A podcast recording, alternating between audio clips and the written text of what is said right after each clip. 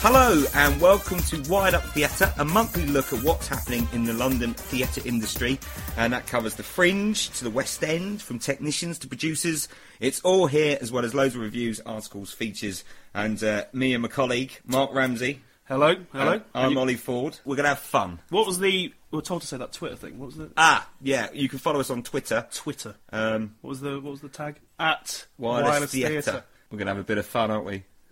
Probably, probably. Because you know a lot about theatre, don't you? Yeah, yeah. I go all the time, all Yeah. the time. Yeah. I'm a big fan of Chekhov, Shakespeare. What's your favourite Shakespeare play? Mike play? Reed, all the Mike greats. Reed. Yeah. What's your favourite Shakespeare play? Oh God, there's so many. So Yeah, many. there's a lot of classics. Yeah, yeah. Um, what was that one he did about? The one with Leonardo DiCaprio. Um, I, did he write Titanic? I think. Was, no, I thought that was a hundred. idiot. That's about a boat. There's no Yeah. boats in Shakespeare's day. no, well, no boats. No, of course No, not. no. Um, I actually saw Ma- Michael Sheen in Hamlet. Oh, great reviews. It was reviews. really good. I tried to get a ticket for that. I couldn't get a ticket. really? No. Yeah. I did- Well, I did try. The, the bloke didn't come around your house and just go have one of these tickets. Unfortunately, not. Unfortunately Um, uh, so yeah, we saw Hamlet. Uh, we had to go through. The, it was interesting actually at the Young Vic. You had to go around the back of it, and then they took you into like this mental asylum. Yeah. And it was all that thing, you know, like actors all like in character 20 minutes before it starts. It was really good. I thought I'm in a mental asylum. And then uh. Michael Sheen, I must admit, was spellbinding. I was dreading it. Three hours went by really quickly, and then he was in the How bar close, after. how close to the stage were you? I was actually in the front row. Yeah, because there there's some other people who went, some friends. I could see his And he- yeah, people spitting. He was spitting. Yeah, he spat on me. Did he? Yeah. Oh, lovely. Yeah, because I was on the phone. Um, anyway, what have you seen in the last year that really blew your mind? What you thought was, oh, what an interesting piece. I'm so pleased Yeah. I put up with being starved and wondering where the rent's coming from so I can be in something like this. What was it you saw? We will rock you. That's all. Okay. Yeah. Okay, this week we've got the Off West End Awards. It really is amazing to kind of finally feel like you've actually broken through. Charlie Higson's review of The Lady Killers. That was shit. John Park, hero of the Fringe and founder and heart of Fringe Report. These people behind are a bit noisy. Do you think I should sit over there? Fine. Good, okay, fine. All right. All right. I won't say cunts in that case. Good. Oh, that's good. Well, I'm glad we avoided that pitfall. Our review of Night of January the 16th at the White Bear by our resident techie, George. I'm the producer of it. Are you? It's a clever, almost Brechtian theatrical device which ties us into the action, but then leaves us alone until it's time to deliver a verdict. Our report on the filth and the fury of the last ever Fringe Report Award. There's a cracking cleavage knelt down behind you. Uh, as always, any feedback, get us at Wireless Theatre on Twitter and podcast at wirelesstheatre.co.uk. Yeah, it'd be lovely to hear from from you all. We obviously won't be able to hear because we're recording it. And we don't, we don't, we don't follow that stuff. We don't follow Twitter. Right, Ollie. Yeah. What do you think of when I say the name John Park? Not the elusive man behind FringeReport.com. Ten years strong, the very man himself.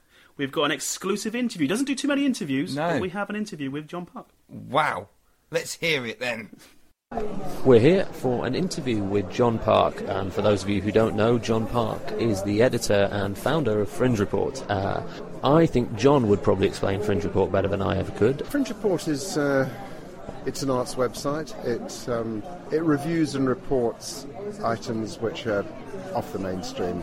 We sort of have almost layers of uh, off mainstream uh, in London. We have the uh, we, we have layers of the off mainstream in London. You know, we have the offies, uh, the off West Ends. You know, for you, what marks something out as being fringe or being something that Fringe Report covers? The kind of things that we review are they're going to be happening in rooms over pubs. They're going to be happening in small theatres.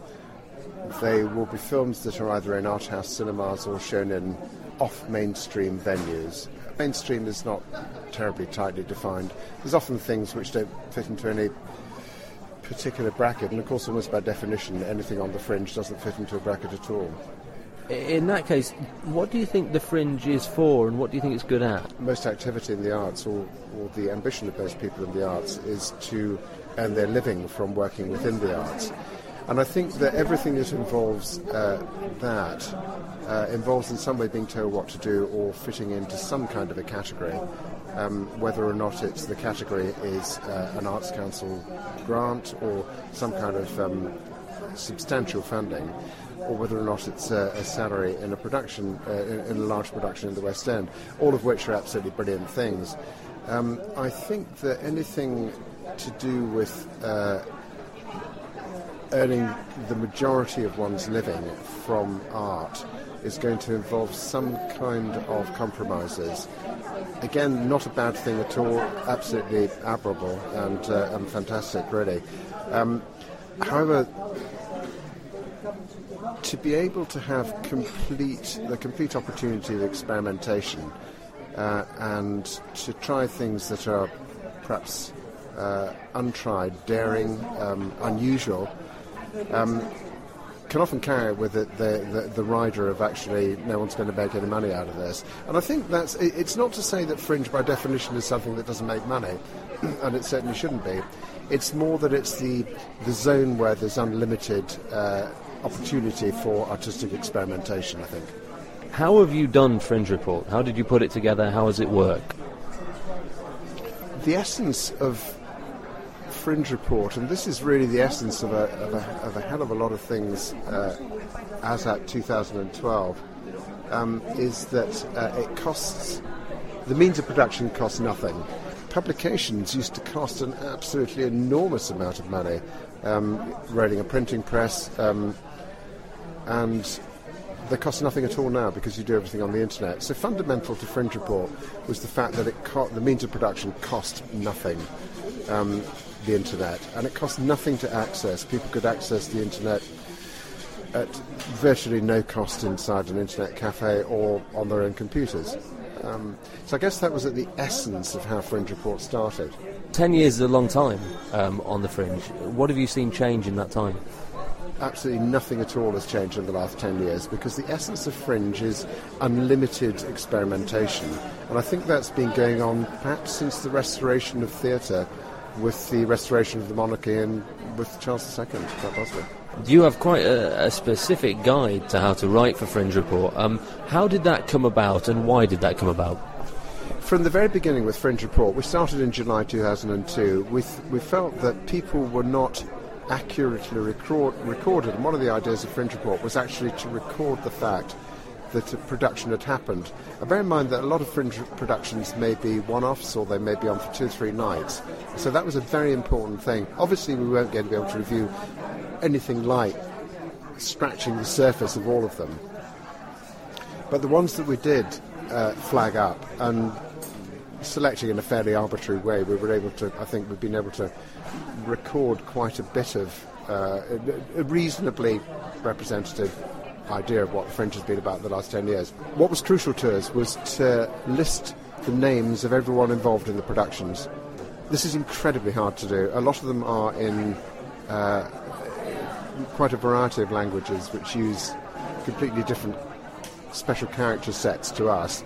So you're actually going around talking to a Hungarian company and asking their help in providing precisely the correct accents and then somehow finding those in Windows we have rules for writing. Now, they're not rules for how to express one's opinion or the opinions that one should have. They're rules about how to put it down on paper. One of the things that always irritated me very much is uh, national press writers uh, who, who, are fantastic writers, but their their permission from their editor to use the word I or we. I think this is a load of shit. Well, I don't care. I personally don't care reading whether or not XX from the Observer thinks that the player is a, is a load of shit, because I'm not necessarily going to evaluate that person's opinion. Um, we say that people must not use the words I, we, and you. Um, if they use the word you, they begin to objectify the audience.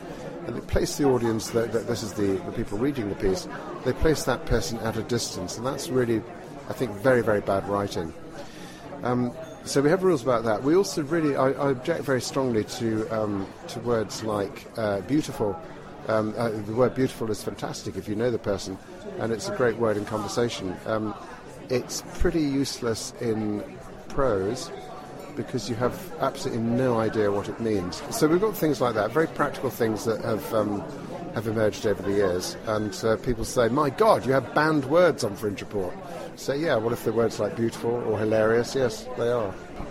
And that's quite interesting because actually you, you, you do have this regimented, uh, no, no, regimented is the wrong word, you do have a very clear code of how to write, and yet Fringe Report, as we saw at the Fringe Report Awards, which we're also covering in this issue, um, is the most most loved of the theatre reporting websites. Um, it's got a huge following, and a, huge amount of people have said to us um, how sad they were that Fringe Report will be closing. Why do you think you've captured the sort of the heart of the Fringe in that way? I think that the um, the heart of the fringe is people, and we've always been totally focused on people. The um, the, the the the tight rules that we have for writing reviews are to make the make clear that the most important people in the auditorium are the actors on stage, um, and to show them respect. And our, our rules on writing are to reduce the. Uh, we, we try not to use the word critic. To reduce the role of the writer to being on a level with those people, not below them and not above them. And they, they are they are strict um, because I think there are a lot of abuses in the national press. That the role of the critic becomes a kind of a god that must be appeased. Looking at the Fringe as an industry or as a collection of however disparate bodies, are there things you feel it could improve upon? It seems awful to say no, but I think actually the Fringe works brilliantly. I had a, a, an extraordinarily interesting insight from a, a guy who is an, an, economist. And I met him at a venue. I'd gone along with an actress friend to see some stand up comedy, actually, some improvisation at a venue near Tower Bridge. And I was sitting talking to this chap, and he's, he was explaining that he's an economist and works in the city. And he was something to do with this improvisation company. And he said, well, basically, I really like being with these people. I went along for classes with them, and they're kind of like a gang, and I wanted to be part of that gang. So they had some problem with their books. Um, and or, not a, a, problem, but they weren't getting their books into terribly good order. So I came along and I started doing their books for them. And kind of in return, I'm one of the gang, and I also do improvisation with them and so on. But he said something utterly profound next, and he said that he said, and then I realised, well, I hadn't understood this thing about nobody getting paid and all that kind of thing, or people getting paid very large around. He said, I suddenly realised that the fringe was a completely viable economy, except that its currency was not money. And he said, so people will do things, in inverted commas, free, and then other people will do things for them. And it's not like a formal swapping around of talents and, and services and favours, but in practice it does work very much like that. The people do help each other out. So the answer to your question about whether or not the fringe can be improved, no. I mean that that's how it is. That's how I imagine it was in the 1930s as well, if, if it existed then. And I think it's certainly been the way since it's been written down since the 50s. 10 years of running Fringe Report. Um, what would you say was the the piece that, in all of that time, you enjoyed or appreciated the most? There've been an enormous number. Um,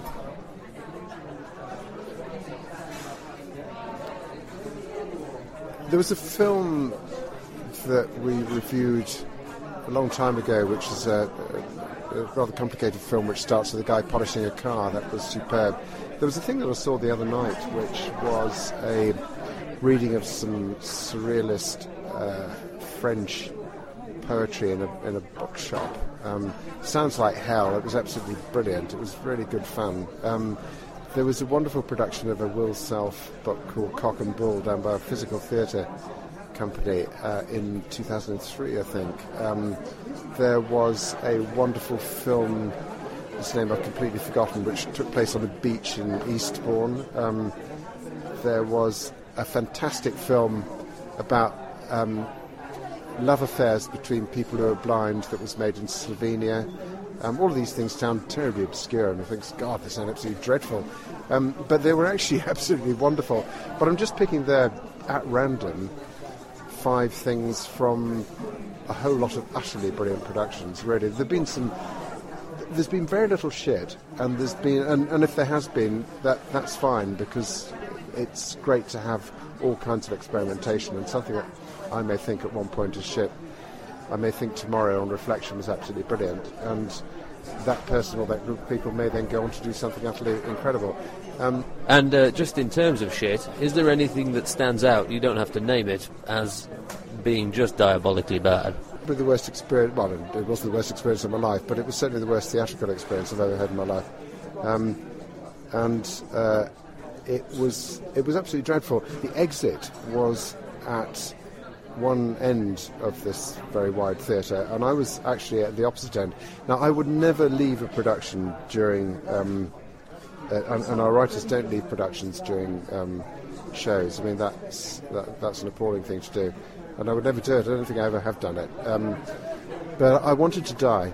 Um, I, I wanted to die, and I would have been prepared to die. It was, it was absolutely diabolical. Or was it just pure incompetence? Or It, it was pure pretension, I think. Um, I, I can't really say anything more about the macaque technique without. John Park, thank you very much for talking to us. it's been an enormous pleasure. That was John Park, hero of the Fringe and founder and heart of Fringe Report. Keep listening for our report on the filth and the fury of the last ever Fringe Report Awards. I don't know if anyone listening to this isn't connected with the industry, but one of the things that the industry is based on is booze.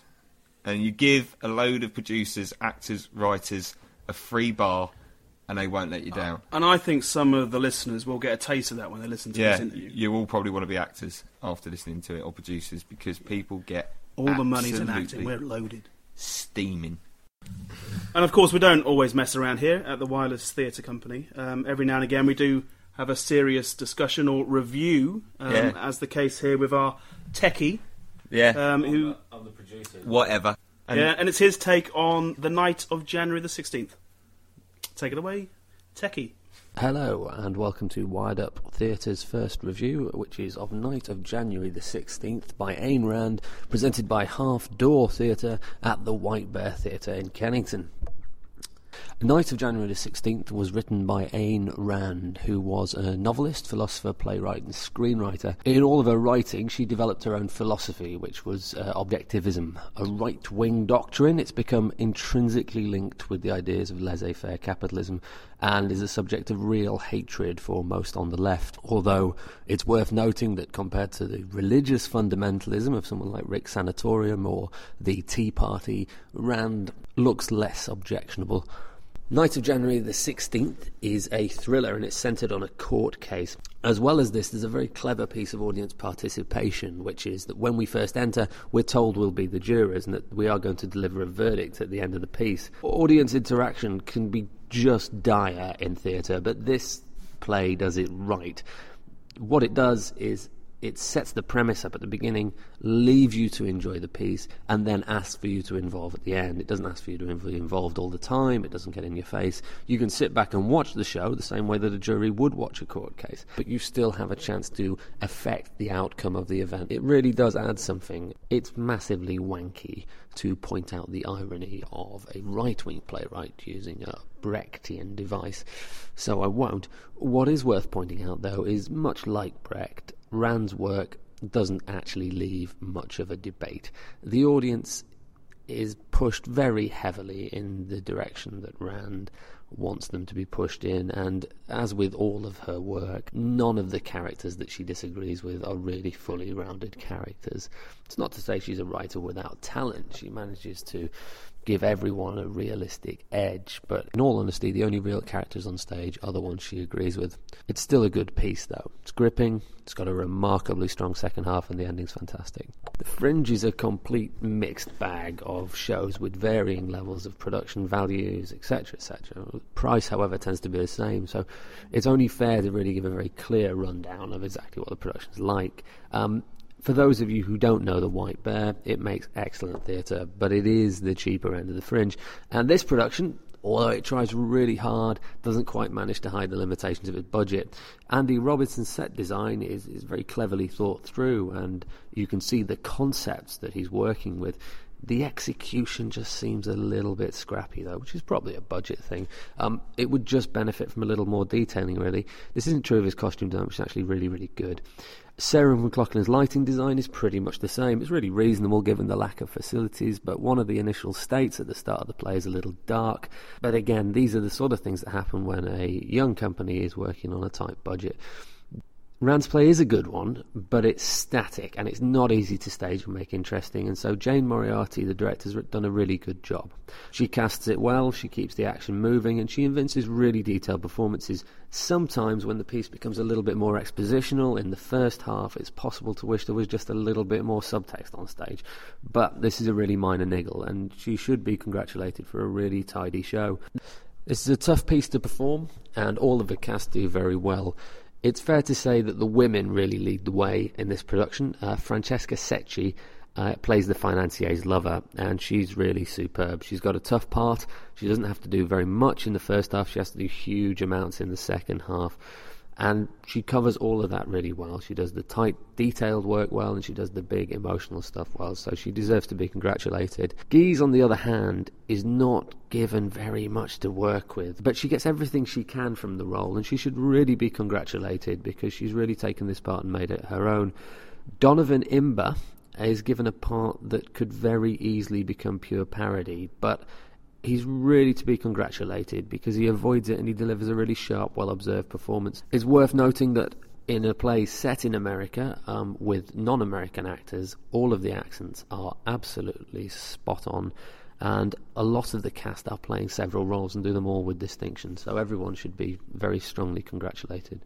All in all, despite the limitations of the venue and the budget, Night of January 16th is a really quality piece of theatre. It's thrilling, it's entertaining, and and it uses innovative theatrical techniques in a way that never becomes wanky and sort of self-considered. The other important thing about Night of January the 16th is unlike 90% of theatre on the fringe, it does offer a contrasting political viewpoint, and for that reason, it should be seen. Um, listen in next week when I will be talking with the producer Katie Snaden and the director Jane Moriarty about political theatre and why they chose to stage it.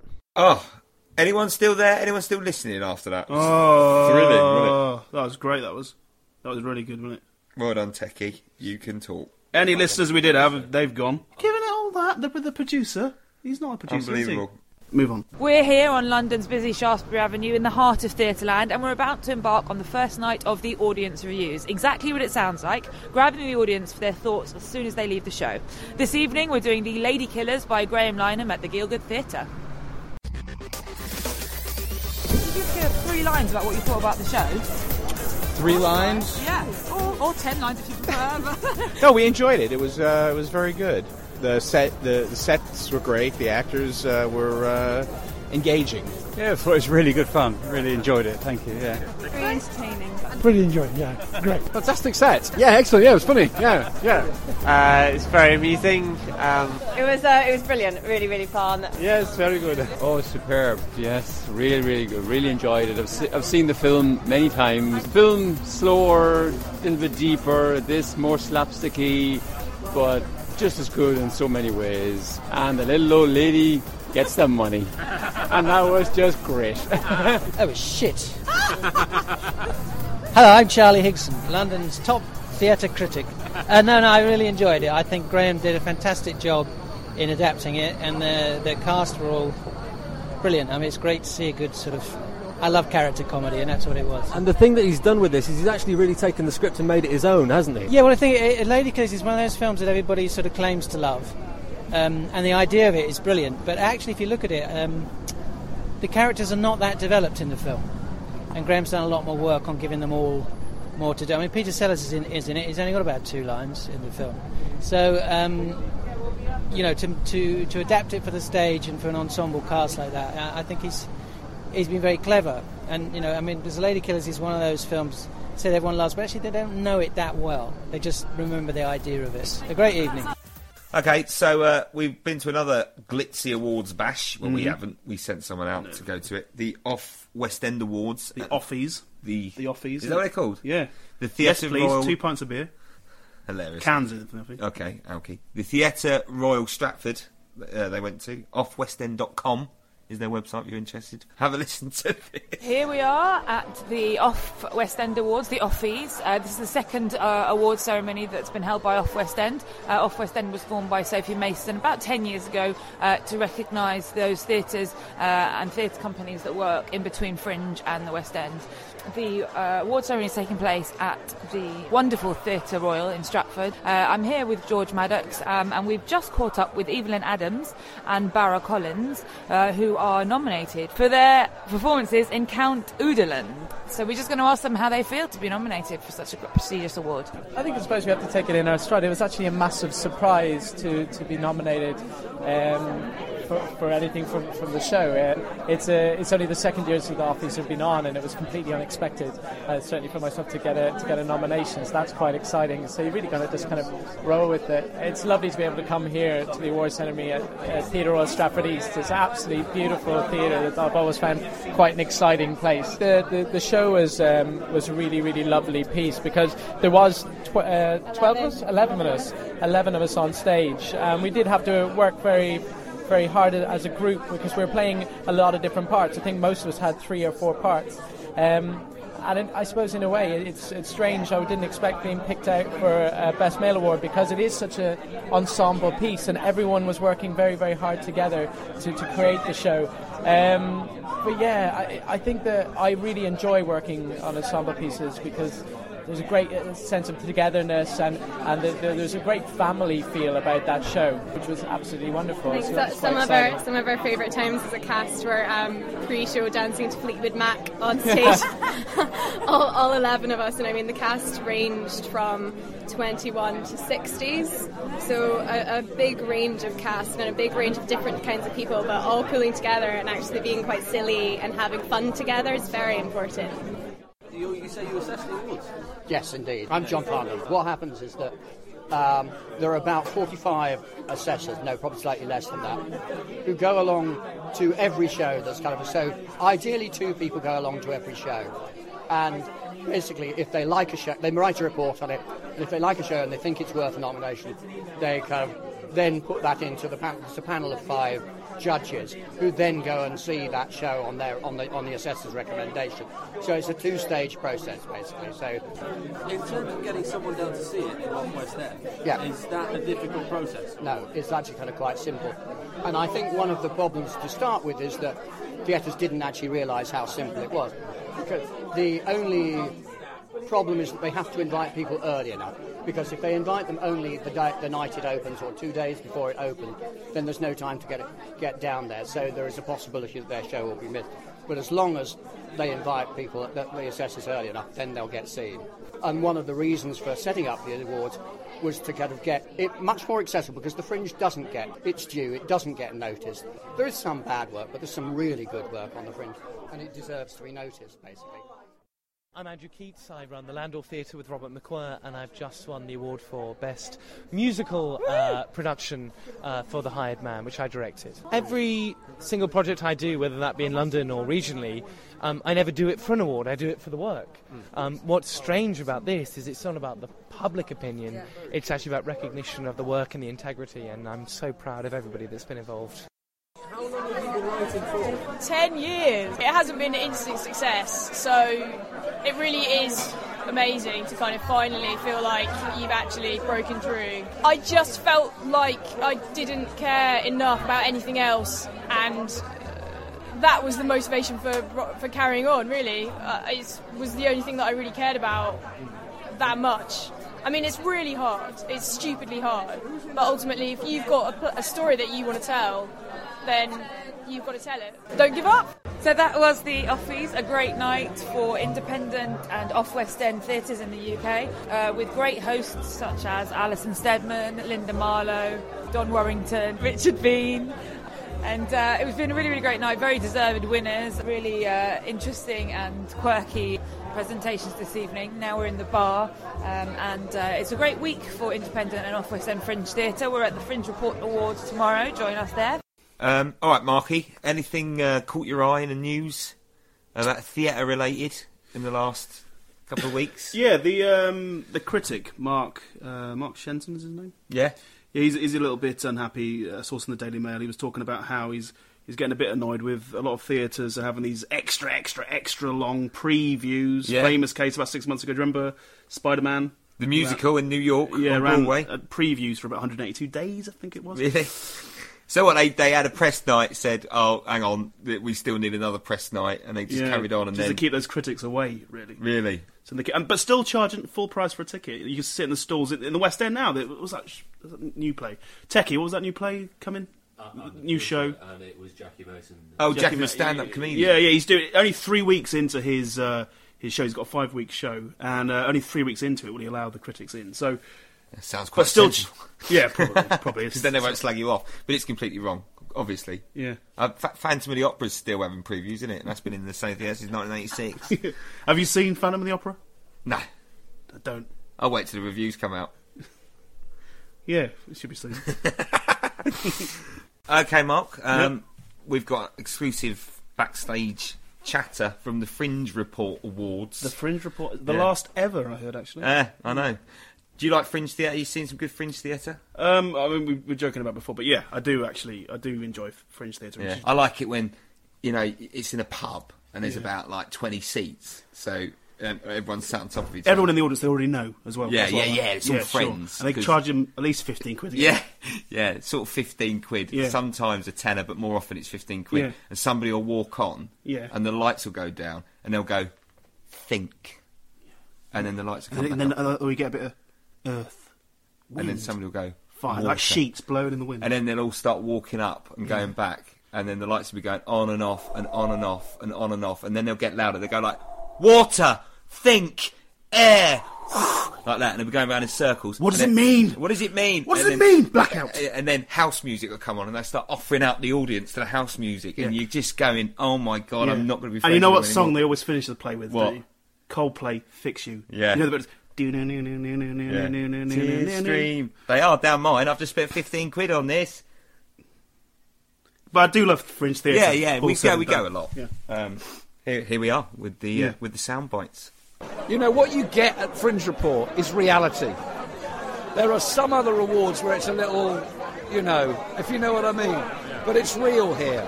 You get, you know, everyone works bloody hard and not everybody's up there in lights. And, and quite frankly, they fucking should be. Because, because you know, the, this is the real core of our industry here. These are the people who aren't at the Almeida. You know, these are the people who needs a little bit more respect and a little bit more, you know, and and I just think we we fu- all fucking deserve. it. It's really special, and it's very sad tonight. And, and but it's good. It, you know, I'm looking forward to the party and everything. But this this is going to be in people's memories. I mean, Fringe Report for me has supported me in so many different ways. You know, John's always been a legend. Thank you very much for coming. Welcome to the Fringe Report Awards 2012. As ever, there are 25 awards, all of which are equal, recognising the excellence that you, the artists, performers, writers, directors, and creatives provide so abundantly. The evening is in two parts. In this part, we present the awards, and I will introduce you in a moment to Lara Prodelska, Emma Taylor, and Brian Atwood, who will be presenting the awards. After the awards are presented, there is a reception. You'll find at the reception there will be free red wine and white wine all evening. and orange juice and uh, water for non drinkers. this is the last Fringe Report Awards. Uh, Fringe Report will complete its 10 year mission to report on whatever is slightly off the mainstream in the arts and close down forever on its 10th anniversary, which is Thursday, the 12th of July 2012. That is just before the Olympics. Thank you. We'll announce each award and read out what it's about.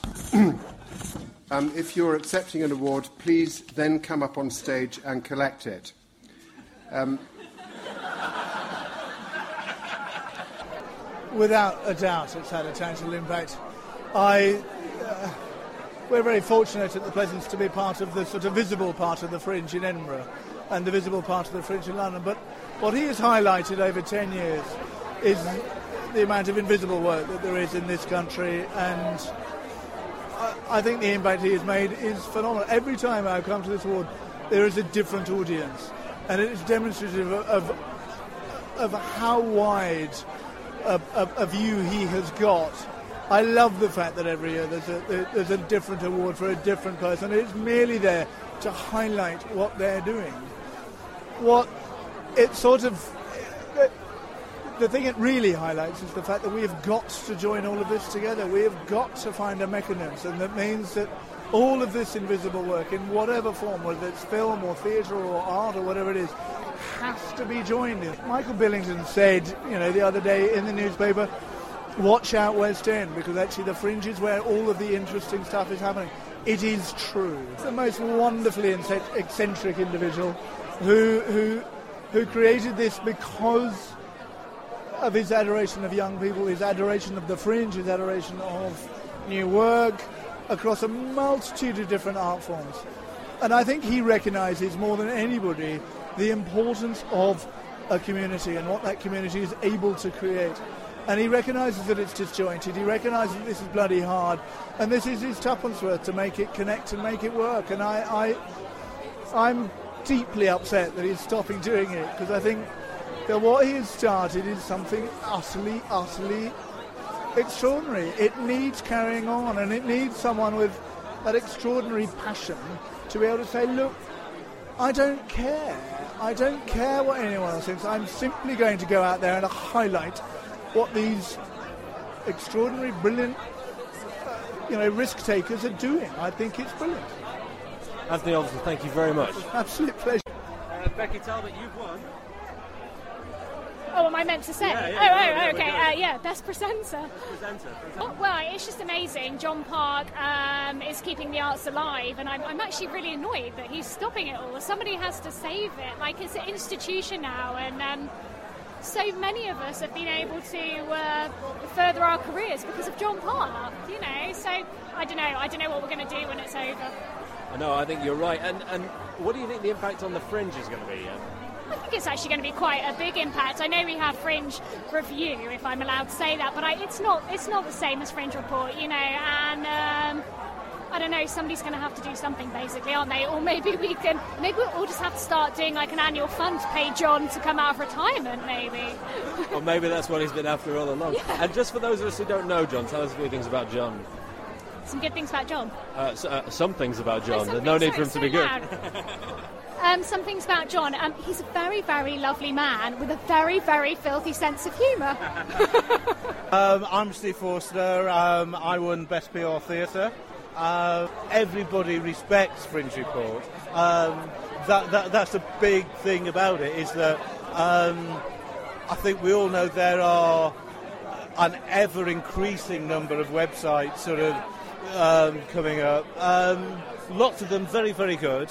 Um, but Fringe Report has, has, has been one of the most long standing of them. And w- the one that I think has become the um, organ of of record, um, and I think every everybody in fringe theatre around the world, I mean not just in London or wherever, um, will be very sad. What do you think is going to be the impact of No More Fringe Report? It's going to be uh, it's going to be actually pretty awful. Like genuinely, I really do think it is. It was so simple. The layout, you know, just the white background. Just so- you, I mean, you, you didn't look at any of the nonsense. You just looked. You just read the review. He's he's kind of a bit like the Scarlet Pimpernel. he just kind of sneaks in and just all of a sudden you'll feel a little little tap on the wrist and you turn around and he's there and he knows everything about what you've been doing for the last like year. He'll be like, yes, you did this and then you did that. I know everything about you and now I'm going to disappear. And he like smoke and he's gone and he's vanished again. Where did he go? He is a very. Uh, I don't want to use the word secretive because that sounds kind of suspicious, but no, he's just he's very elusive. Andy McQuaid, and I won Best Theatre Director. I've only met John once. Really? A year ago. He shook my hand and said, You're a really good man. And I went, Okay. You're John Park. Yeah, I know a lot about you. John ripped me to shreds 15 years ago in a review. He then sent another reviewer to another show I was in, and they crucified me as an actor. Um, I was just talking to John a minute ago about it, and he grabbed me and said, Do you know why I've been following your career for the last year? No, because we rubbish two of your shows, and you then emailed me for your next show and said I would really like you to come and see my show. Tells that story all the time. Yeah, seriously. Yeah, no, he does. He does. He does. And he, he was really impressed by that. He was really impressed by the fact that you still went back I didn't, after that rubbish. I didn't twice. bitch at him. I didn't whine. I didn't No, complain. no, he was, he was super. I got the worst review of my life. Said Andy McQuaid, who sounds like Roland Rat, and performs in total isolation. But I was reading it and I went, yeah, you're right. I do sound like Roland Rat in that play, and I do perform in total isolation. Here now with Emma Taylor, who is the artistic director of the Canal Cafe Theatre. You were saying to us a while back that it was actually pretty much yourself who sort of kicked almost everything off. Uh, I mean, maybe uh, maybe you'd like to fill us in on that one. Absolutely, yes. It was uh, 10 years ago, and I was directing and performing and producing in a series called uh, American Shorts. And we had two reviewers who were supposed to turn up, and at the last moment they cancelled. And John, who had uh, become a, a recent news review writer, was in the pub and had come to support the show, said, Would you like me to write an in house review? And I said, Well, that's very sweet of you, but where will we put it? And he said, Well, I can write something and I will put it on the wall. I said, Thank you. And, and maybe I will put it online because 10 years ago, online was uh, fairly new. So um, he enjoyed the show and he wrote a, a wonderful review. And he then created a website called Fringe Report. And so we were honoured to be the very first um, show that was reviewed by John Park. Fantastic. And, uh, and just tell us a bit about John from someone who knows him. Because it's a shame that not, not as many people get to know John as they should. But just give them the rundown on John. John is a, is a wonderful friend of mine, and um, he is quite enigmatic. And as I'm sure you will know, will always ask lots of questions about other people, but is really quite, I wouldn't say cagey, um, but is reserved in talking about himself. He has um, a wonderful charm and uh, a, a way of being with people. And what I'd really like to say about him is that um, he should be immensely proud of his achievements and uh, that he should really acknowledge how much and how many people love and respect him. What do you want to talk about? Uh, well, we've heard a lot from a lot of other people tonight, but what we haven't heard from is the man himself, which is John Park, and he's here now. John, how's the evening been? Well, George, it's uh, it's gone, and that's always a relief. You know, when things actually end, you know that an obvious disaster hasn't occurred. any other any other events organizer who's listening to this will know exactly what. And John, a, a couple of really personal tributes up there at the end. That must have been lovely. Extraordinarily embarrassing. I, I, I, I flush with embarrassment at the memory of them, but very nice, of course. Yeah. And John, just just give us your own personal feelings on this being the last Fringe report. You know, what's sort of running through your head? Absolutely amazing feeling of relief. Um, I think the whole nature of Fringe is transitory, so it's absolutely right that things should come to an end. So when things can come to an end, other things can begin. Any particular highlights of the evening for you? Yeah, it, it's actually really lovely to see the audience. Um, I mean, I think that, uh, again, anyone who's, who's been on stage in any capacity, I'm sure, I don't act, but I can imagine it's the same for actors. Certainly, anyone who organises events is when you can see and feel and hear people really enjoying themselves. That's that's an incredibly good thing because it's just so lovely to see that. Uh, we were talking to Emma Taylor uh, earlier, and she sort of told us uh, about the beginnings at the canal and the, you writing the review and all those sort of things. And um, I just wonder if there's anything you feel you've learnt over the last 10 years. What would it be? Well, I don't think there's any particular single thing. I think the nature of, uh, of fringe theatre, but even to take away that label of the kind of off mainstream, although there's nothing wrong with the mainstream, experimental stuff, whether it's film, whether it's acting, whether it's theatre, is that fortunately there aren't any great lessons. It just happens and you enjoy it. John, it's been a great night. Absolute pleasure uh, you having us, and um, uh, congratulations on a wonderful 10 years. Thanks, George. That's really kind. Well, that's that's it. That's all we've got Mm. time for. I think we've let go our wisdom. We've of exhausted every theatre. listener. Yeah, we need to lay down for at least Yeah. another What have two you, weeks. What have you got from this? Um, loads and loads, mate. Too too many things to really Mm. go through. Um, obviously, your great mind on theatre Yeah, is, yeah, yeah. is helpful. It's like, it's like being sitting next to Michael Billington. We've Mhm. enjoyed ourselves, haven't we? Very much enjoyed myself. Yeah. Keep your eyes peeled on the Wireless Theatre website, which is wirelesstheatrecompany.co.uk. And uh, you've got all the free downloads. That actually, Yeah, more than 150 plays to download. Really? Listen to for free. For free. amazing. Please Um, make a donation if you're feeling if you're rich. Yeah, yeah. So if you, if you're listening, Dench, we want your money. Give us your Judy. Yeah. Isn't it, Judy? You listening? Um, uh, before we go, Yeah. next month, March. Yeah, or it might be March. March. March, March, but this comes out, it's probably March. Um, Hello, March. Gino Ginelli two by Yeah. Stephen Hill. Do you know why it's really good? Well, it's about ice cream, isn't it? No, it's not. Oh, who's it? Who's in it? Me. Who's in it, Ollie? You? Are yeah, you in it? Yeah. And guess who directed it? Who directed it? Only Techie. Techie. I think you'll find the producer. Producer, uh, yeah, tomato, tomato. Oh, Techie directed it. Techie. Oh, Techie. So really do listen to that. Very funny. Check it out. Please, do. come back. There might even be one or two more podcasts. Probably not. Probably not after Yeah. this shambles. We're going to the pub. Hopefully there'll be some theatre on above it. Let's go. Hopefully. Hopefully, fifteen pounds this time. See you later. Are we- actually really getting up?